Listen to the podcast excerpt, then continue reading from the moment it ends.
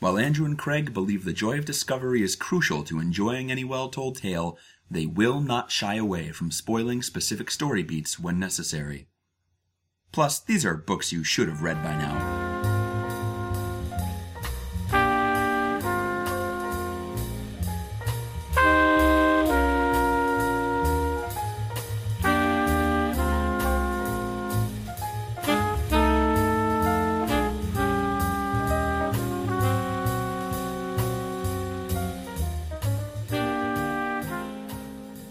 Overdue. It's a podcast about the books that you've been meaning to read. My name is Craig, My name is Andrew. and each week, if you if this is the first time you're joining us, each week Andrew or myself will have taken a book off our bookshelves or out of the digital ether, a book we've been meaning to read, and we will share it with the other party and share it with you.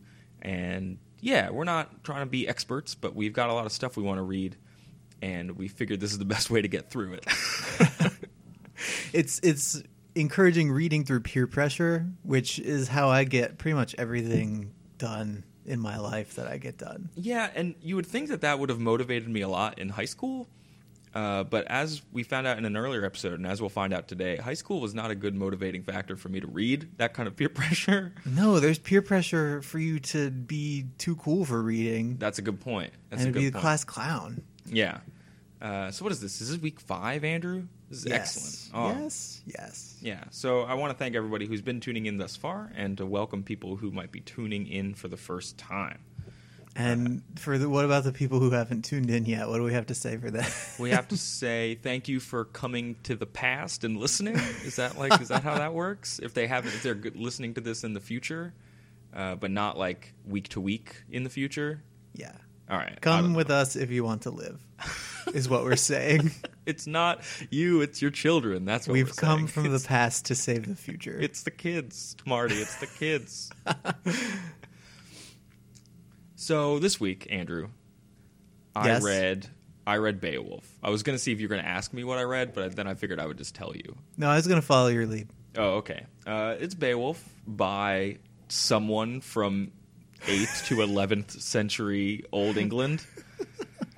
Uh, I read the Burton Raffel, Burton Raffel um, translation, which when I was telling people I was reading Beowulf for the show, everyone was like, "Oh, you're reading the Seamus Heaney version?" I was like, "Nope, reading this other one."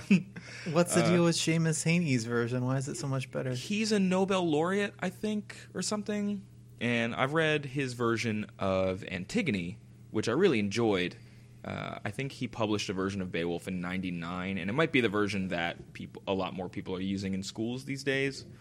But I got this one from my 12th grade English class, so that's why I'm reading it.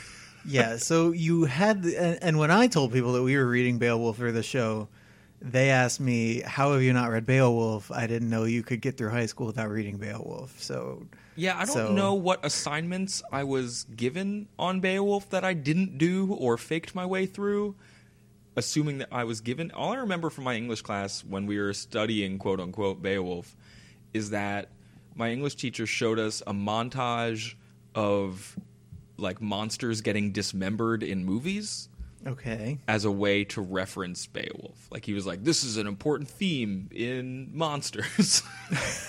I, don't, I don't know if that's exactly what his point was. Uh, that's no the verbatim. I'm sure that's what he said. he did a lot of. He would we would like kind of read a book and maybe talk about it in class, and then we would watch a movie that was like a loose adaptation of it. Like he showed us like one or two Japanese movies that were quote like based on Shakespeare.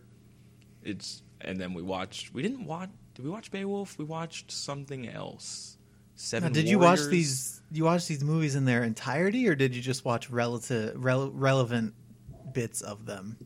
Uh, in in their entirety, whenever That's- that- possible. Wow, that sounds like a really good way to teach English like a quarter of the time. Yeah, and I, and I I was technically in the honors class too, so I don't know what we were doing. we were not Jeez. honoring uh, English at all. Have you seen Stand and Deliver? It's a movie about Edward James Olmos teaching inner city kids how to do math by showing them movies all the time. I did watch Stand and Deliver in a math class once, but it wasn't a substitute for learning about math. It was like a day where we had nothing to do, or there was like a substitute or something. It was not.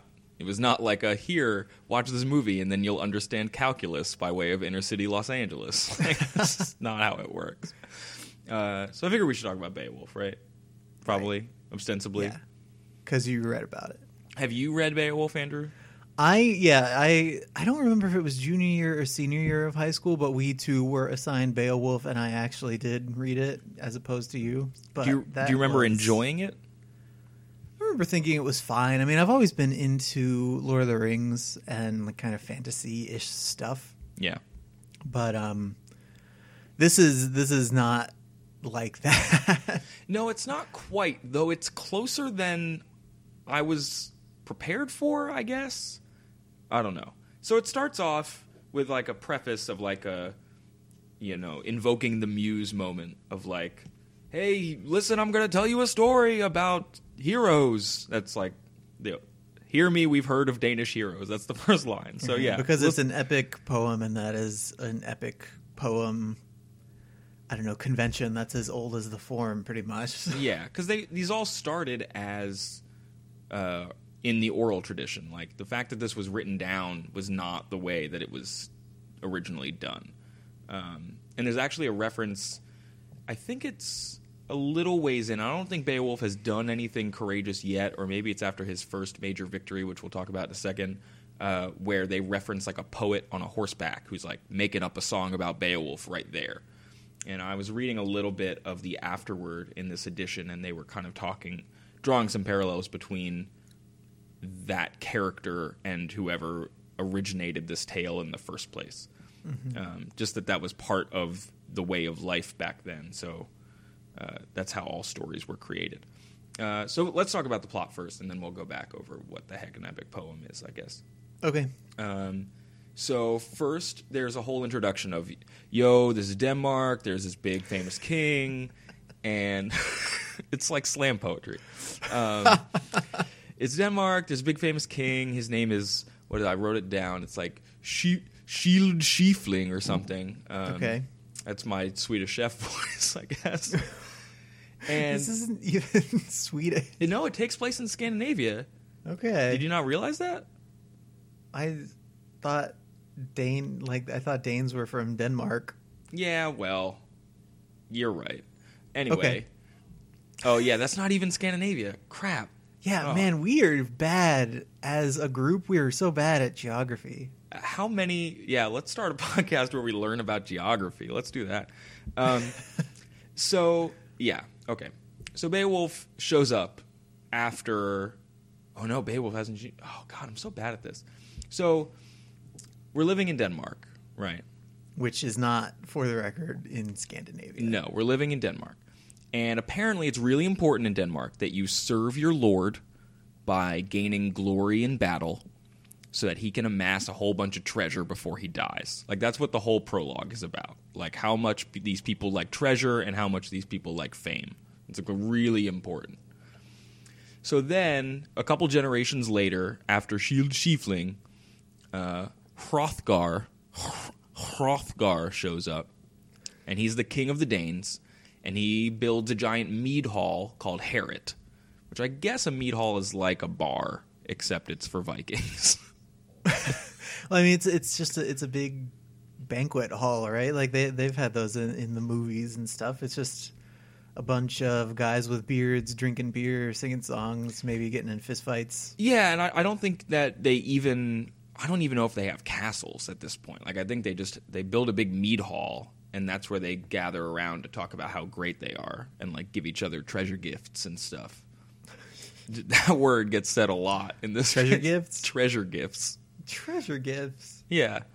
Not gifs or gifs like the internet. Not like No, I- I animated not. images of treasure.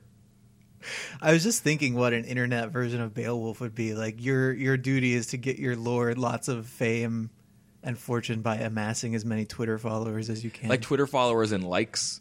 Like, Right. oh yeah, you s- sold something huge on Etsy and now your lord gets a lot of likes. and then you give each other treasure gifts. and you give treasure gifts.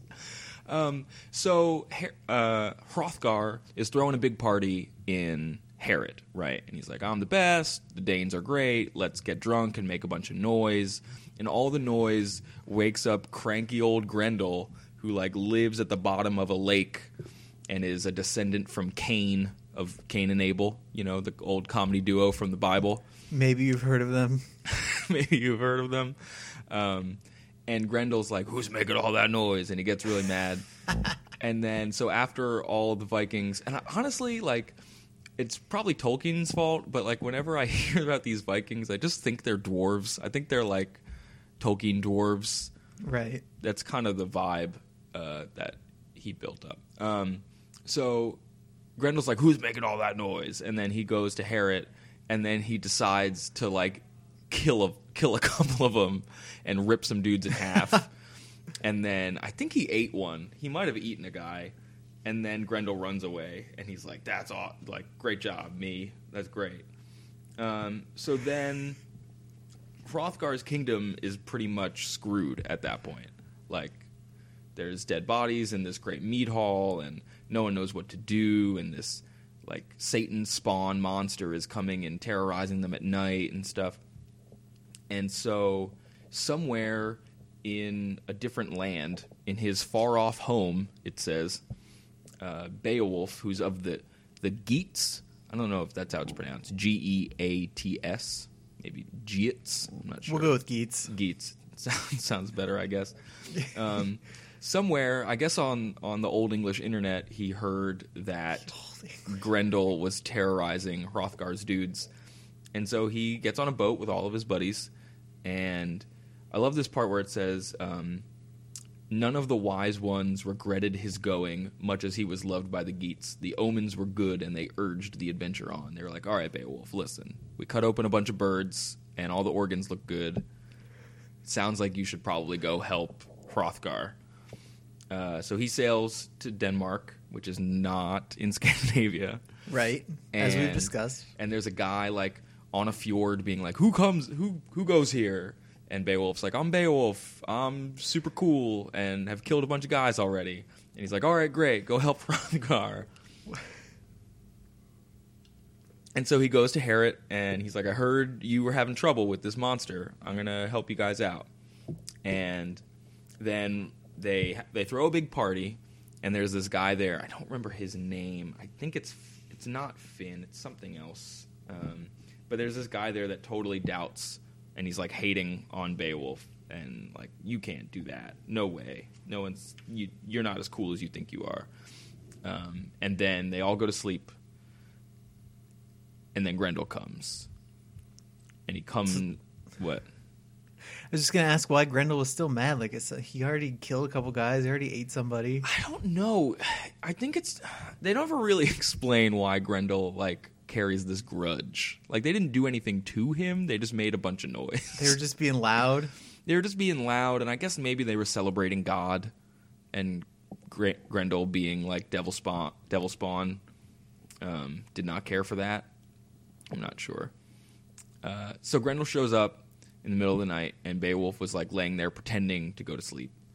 And then Grendel comes in and gets in a huge fight with Beowulf, and Beowulf doesn't use any weapons. There's a huge like Beowulf spends a lot of time telling everyone how he is not going to use a sword to kill Grendel because that is beneath him. Like he will kill this thing with his bare hands, which he does, and he well he rips off Grendel's arm. If you did not know that already, um, like they get in a big fist fight, and he grabs Grendel's claw and then rips it off at the shoulder. And then Grendel runs away.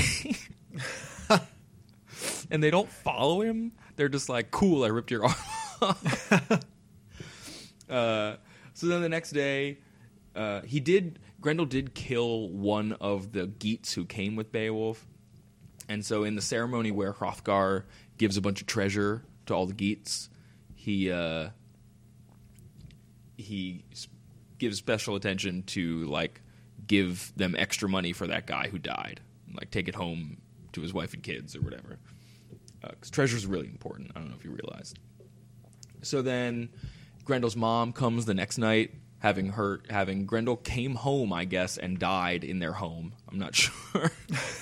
they never really explained that. and So then- Grendel lives with his mom. Yeah, Grendel lives in the basement of the universe with his with his mom under a big lake. Uh, and then so Grendel's mom comes in and they never really it's kind of hard to pin down what exactly Grendel and Grendel's mom look like. The poem just kind of talks about them being awful, but it's it's I always picture like some sort of troll or something, but they never it's really difficult to kind of pin down the imagery, which is odd because it's more about like, oh, it, it has claws and it's big and strong, but it's not really like, oh, and it's beady red eyes and it's covered in fur. And they never really talk about that. So then uh, Grendel's mom shows up and kills one of the Geats, and then Beowulf tries to fight her, and she runs away. And he's like, okay. So then they he they chase her to her lake, and then he he dives in there, and then he has to he breaks his sword fighting her. It's funny how like I'm kind of moving through this perfunctorily because that kind of is how it feels.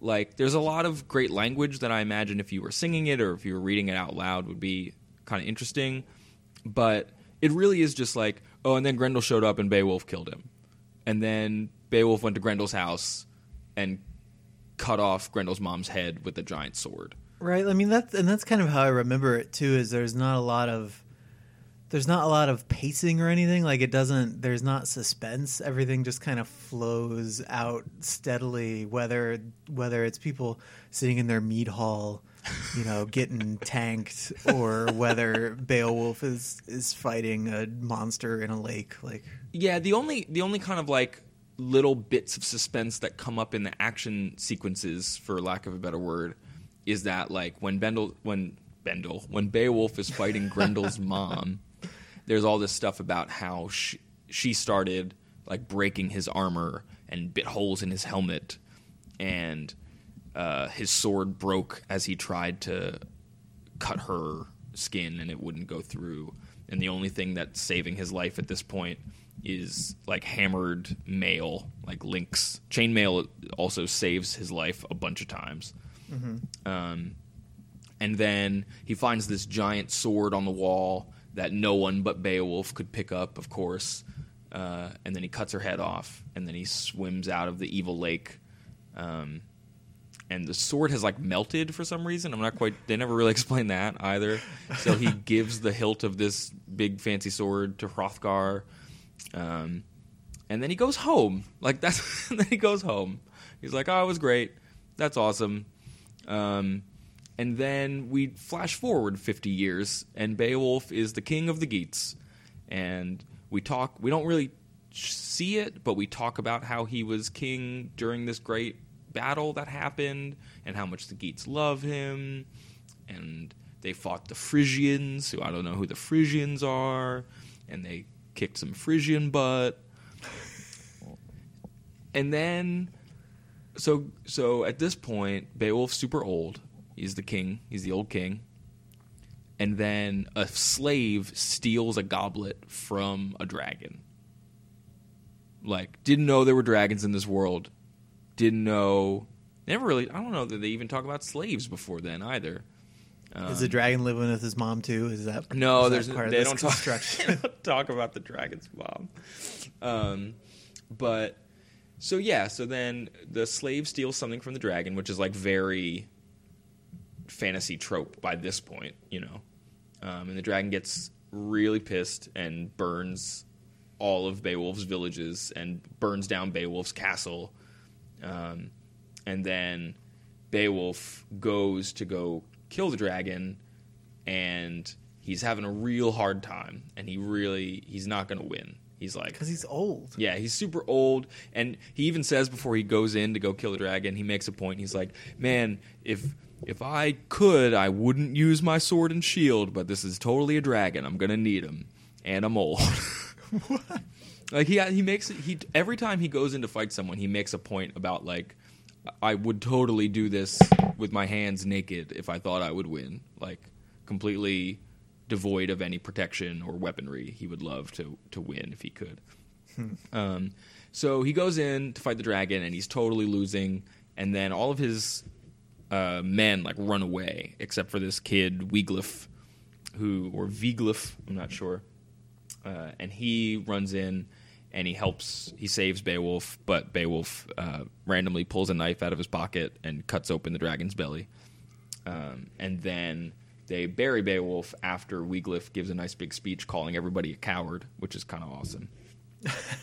and then they bury him with all the treasure that the dragon had, but they make a big point that they're not allowed they have to like burn or lock up all the treasure because it's cursed, which is why the dragon got it in the first place.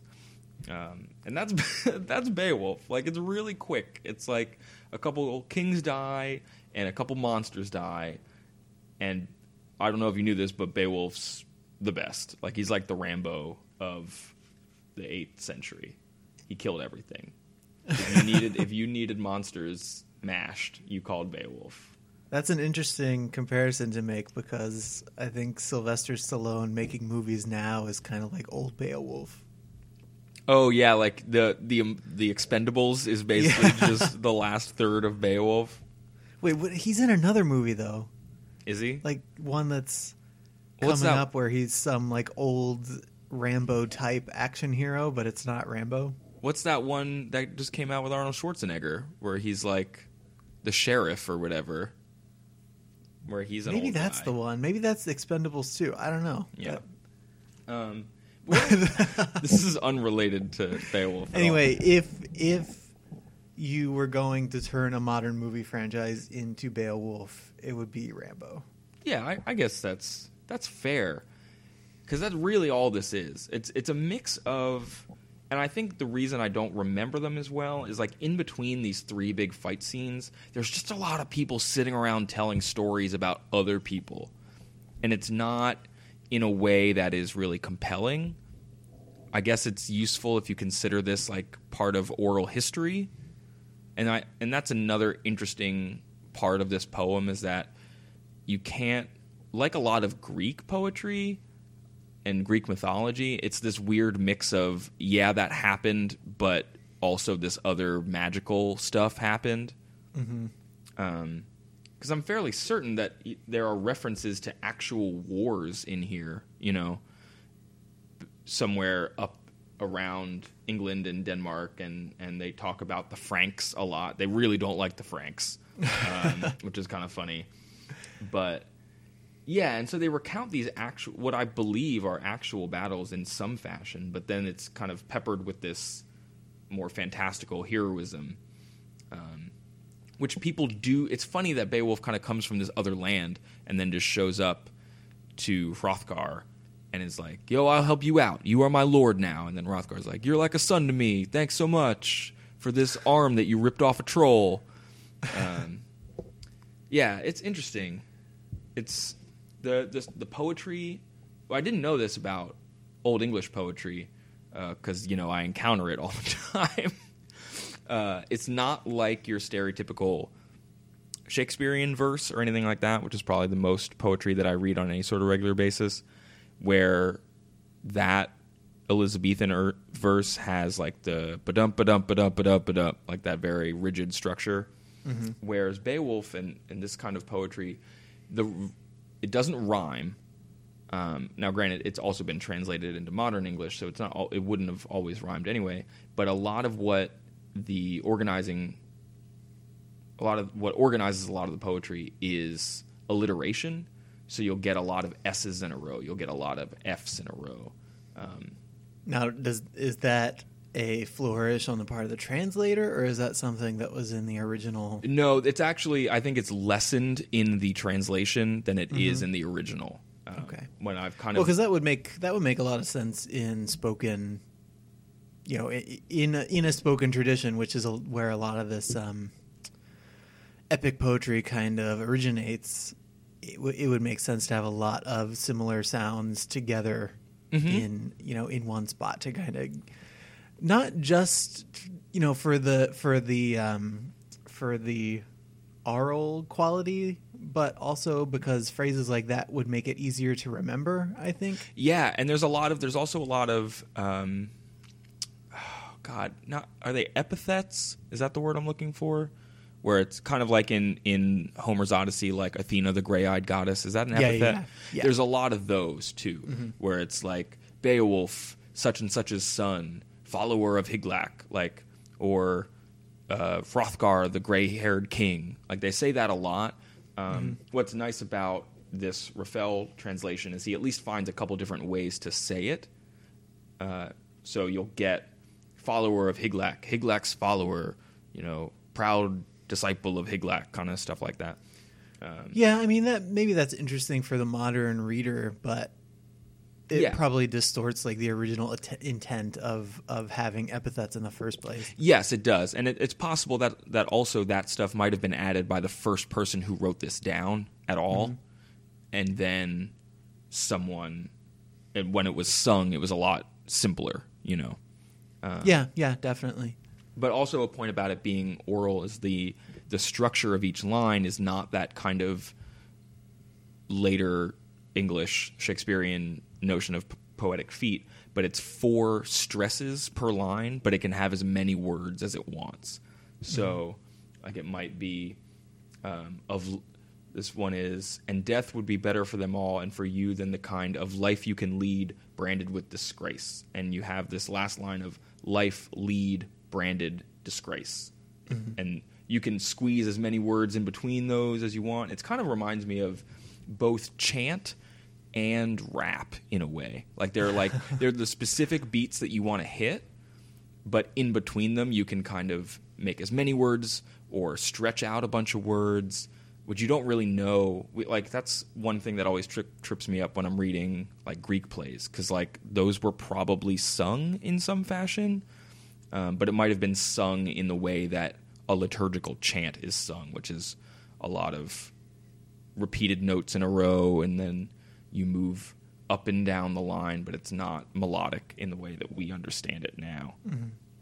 Um, there's also the weird thing about beowulf is that it was written or written or recorded or in, invented in in between 8th and the the 8th and the 11th century which is it's dancing around the Norman conquest which was I think 1055 AD B or common era whichever you prefer. Uh, and that that is when Christianity made its way into the British Isles. So it's interesting that throughout this poem they talk about God. Like with God's good grace, he helped himself. They're doing this, you know, Grendel was bearing God's hatred as he was running around.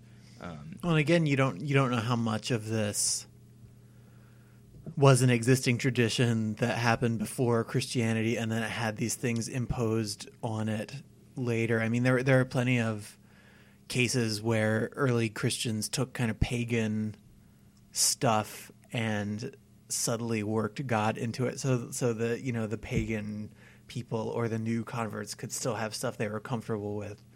oh yeah, But it's, they would the, also have you know God would still be in there and he would become part of the tradition and become passed down. Yeah, because it's you want at the end of the day, if you're if you're conquering those lands and you want them to convert to Christianity, it, there's yeah, oh you you celebrate the solstice, huh? With trees with lights on it. Well, why don't we just make Jesus' birthday then? You know, and they they can't prove exactly when those days are, and you know, there's all sorts of History Channel things that'll try to tell you when Jesus was born.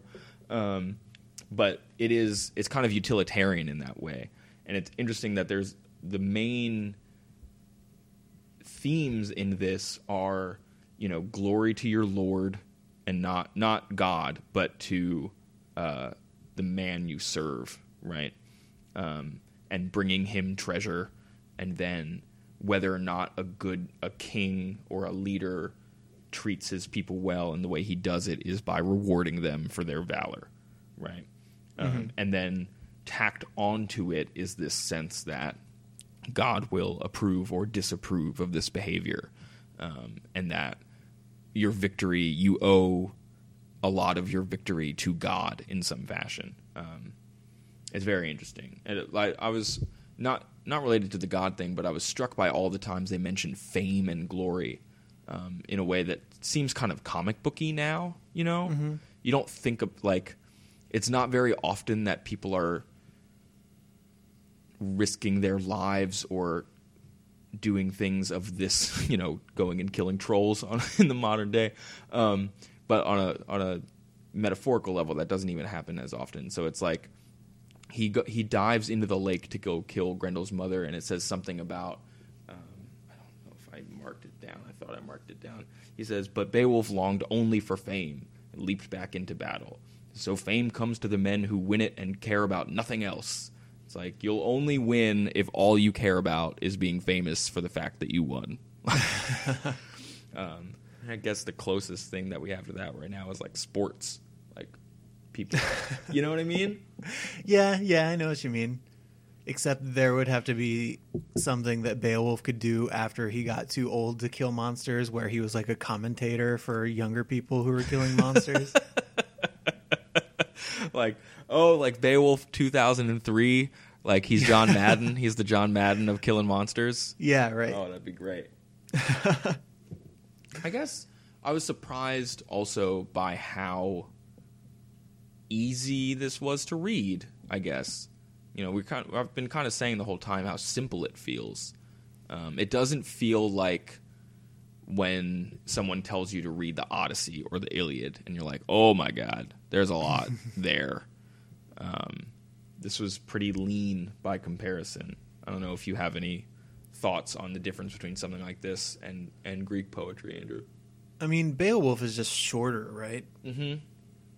I mean, Yeah. I think that's a big part of it because, I mean, the Iliad and the Odyssey aren't really heavy lifting either. I mean, there there are a lot of similar elements. You know, you have epithets, you have cycles that kind of get repeated over and over. Um, you have a lot of, I guess, battles that happen in the present tense. You have a lot of tales. You have a lot of scenes where people are just sitting around banqueting. Like there, there are lots of similarities, but but all the Greek poems are just so much longer. Yeah, and I think that's a that's a big part of why they feel so much heavier is it just takes so long for stuff to happen. Mm.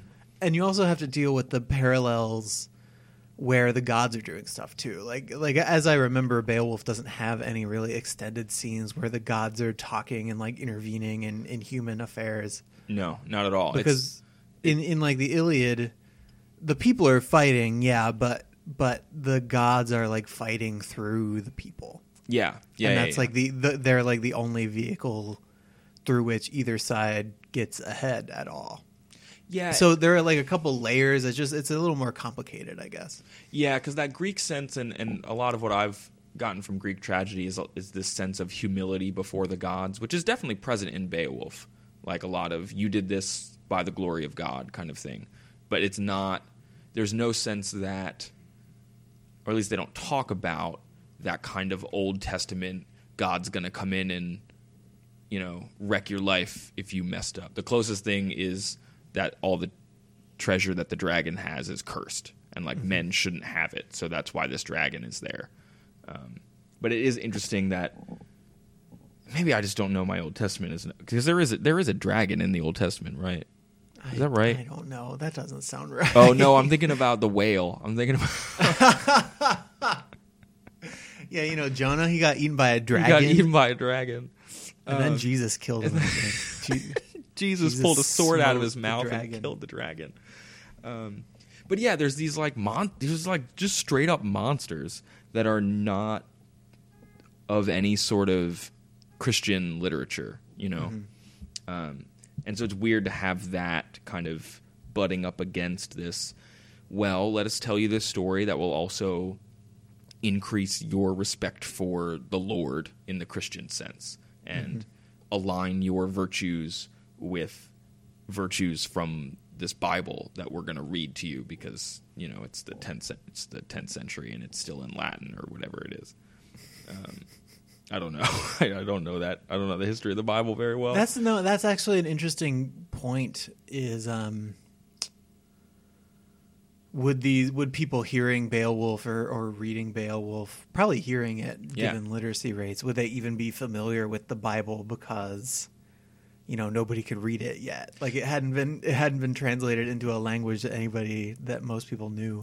Yeah, and and the development of I don't know the development of churches in that era of any kind, right? Mm-hmm. Like especially the the type of culture that's depicted in this society in the society of Beowulf is like bands of men. You have all these kings, and it kind of reminded me of of Game of Thrones kind of kings, where it's like you have no. They could be king of their backyard, and they have like twelve friends around them that just go, "Oh, okay, you're the king." Great, but then you don't. But then they also have big ships that they that they ride around and like fight between countries. So it's this odd kind of. It's hard to tell what the scale of a king is in this world. Um, it, when all you really see is the mead hall and the one castle where he keeps his treasure.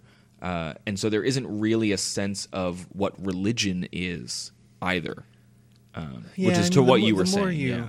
The more you talk, the more it feels like references to God and religion almost have to have been introduced when this was written down, or even later, like as it was being copied from Yeah, manuscript to manuscript, because there was a lot of Latin and Greek literature that was destroyed, you know, because of because of pagan roots and because you know it didn't it didn't have anything to do with with Christianity and with with God and stuff. So it would stand to reason, I guess, that some of the stuff that did survive would get changed to, you know, to uh, reflect the current zeitgeist. I guess.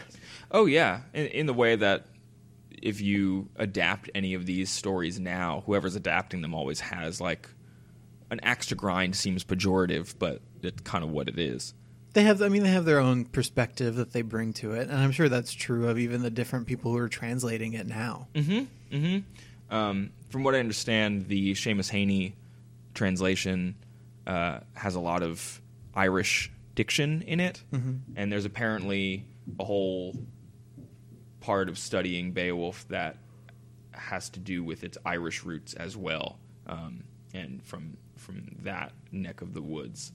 Um, so So the translation just does a better job of conveying subtleties of language that are present in the original translation, or I, what? I don't know. I don't know that that translation. Um, this one is pretty. The one I read, the Burton Raffel, is pretty just straightforward English. It doesn't feel like it's coming from any particular part of the world. Um, potentially modern British, but um, not nothing.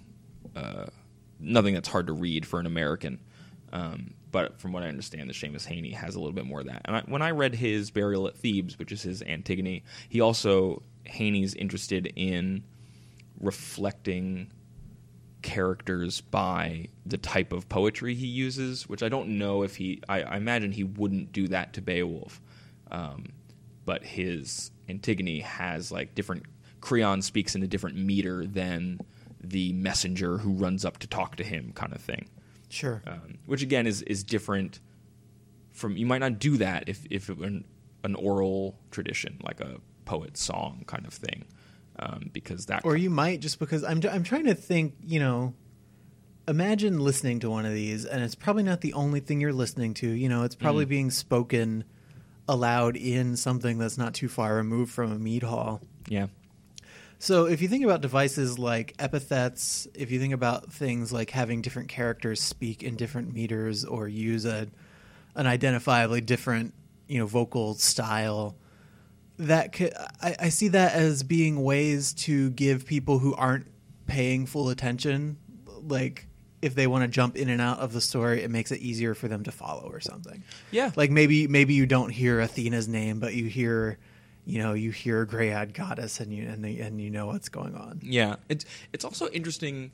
And I'm being I don't want to be too reductive here, but it's there's a wonderful simplicity to these older stories in in terms of how characters are introduced and how characters are developed that modern fiction is not interested like modern fiction is much more f- from the late 19th century 20th century on is like you go inside people's heads a bit more and we've and you find out everything about them. Whereas with these older stories, characters often have a defining characteristic, and that's pretty much all there is to know about them. Yeah, and that's the point of the story in a way. Like Mm-hmm. Beowulf is strong and honest and amazing at everything he does. Like that's the point. like that's the point of this story. Aspire to be like this, and God Beowulf will is love so you. cool. He is so dreamy. Um, but yeah, and it's you only really are concerned with wh- who is who was his dad. Okay, so he comes from a, a an honorable lineage, and what has he done? Like it's very mm-hmm. literal. It's very like, oh, did he do this? What were his actions?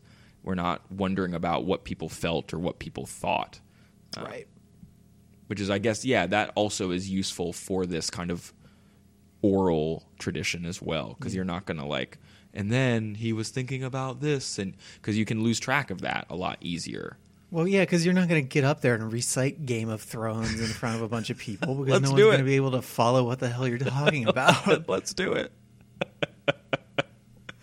Um so yeah that's i liked beowulf. I liked reading it a lot. Um it does you look back on it and go oh okay. He killed three things. That's the end of that book. Yeah. As I recall, it didn't leave. You know, it was it was interesting to read, but it didn't leave a huge impression.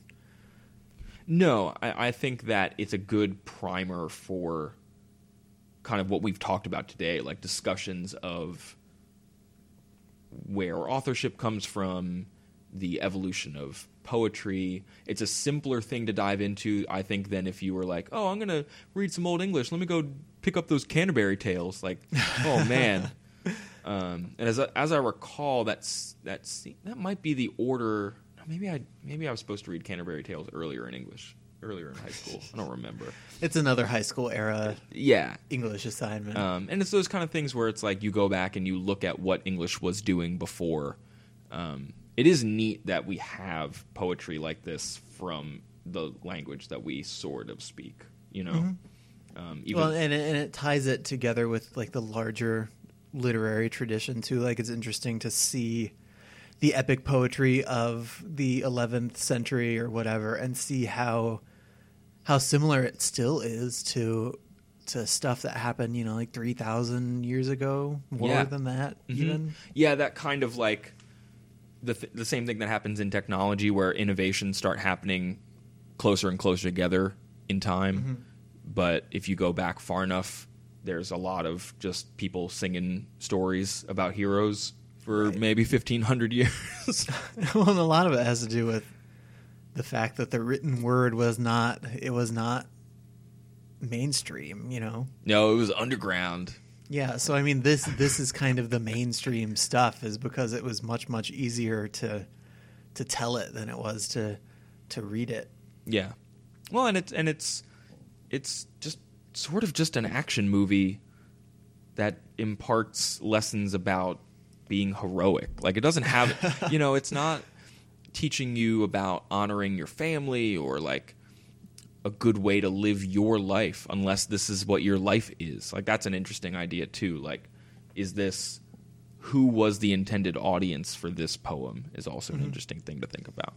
Yeah, because when I mean when you consider, I mean to to read a book like this and consider why it is the way it is, like considering the intended audience is a huge part of it. Like that's that's you know like the discussion that we've had, even though we we are not like scholars exactly of, of this kind of thing.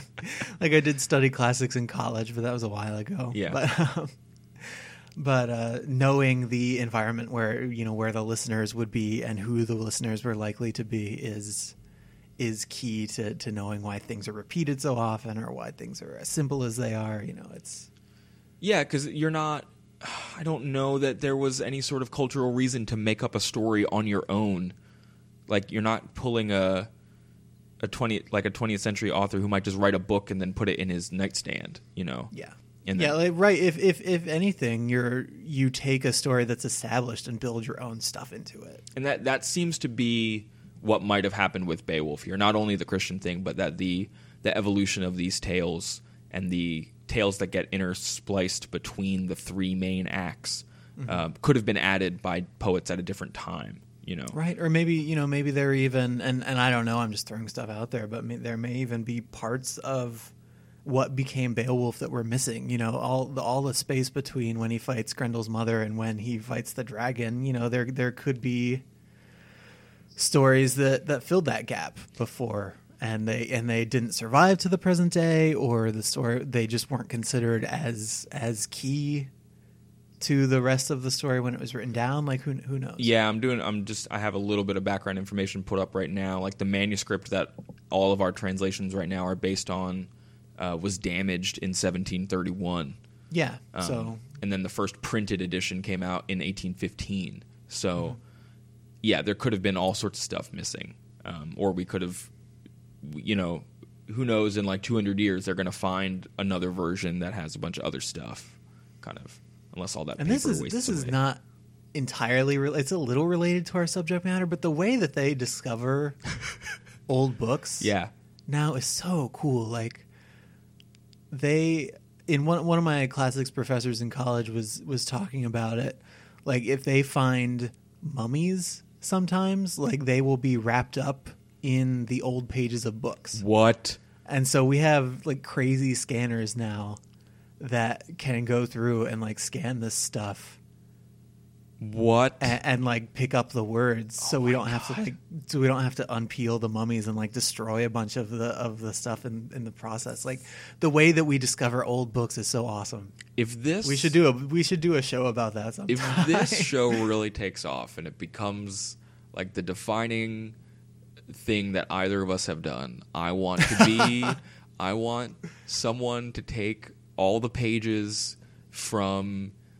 you know one of the books that we cover. the transcripts Yeah. Oh, the transcripts from our pod. Someone out. Someone's out there transcribing all these podcasts, and wrap me up in those pages when you bury me, or give me a Viking funeral in all these pages.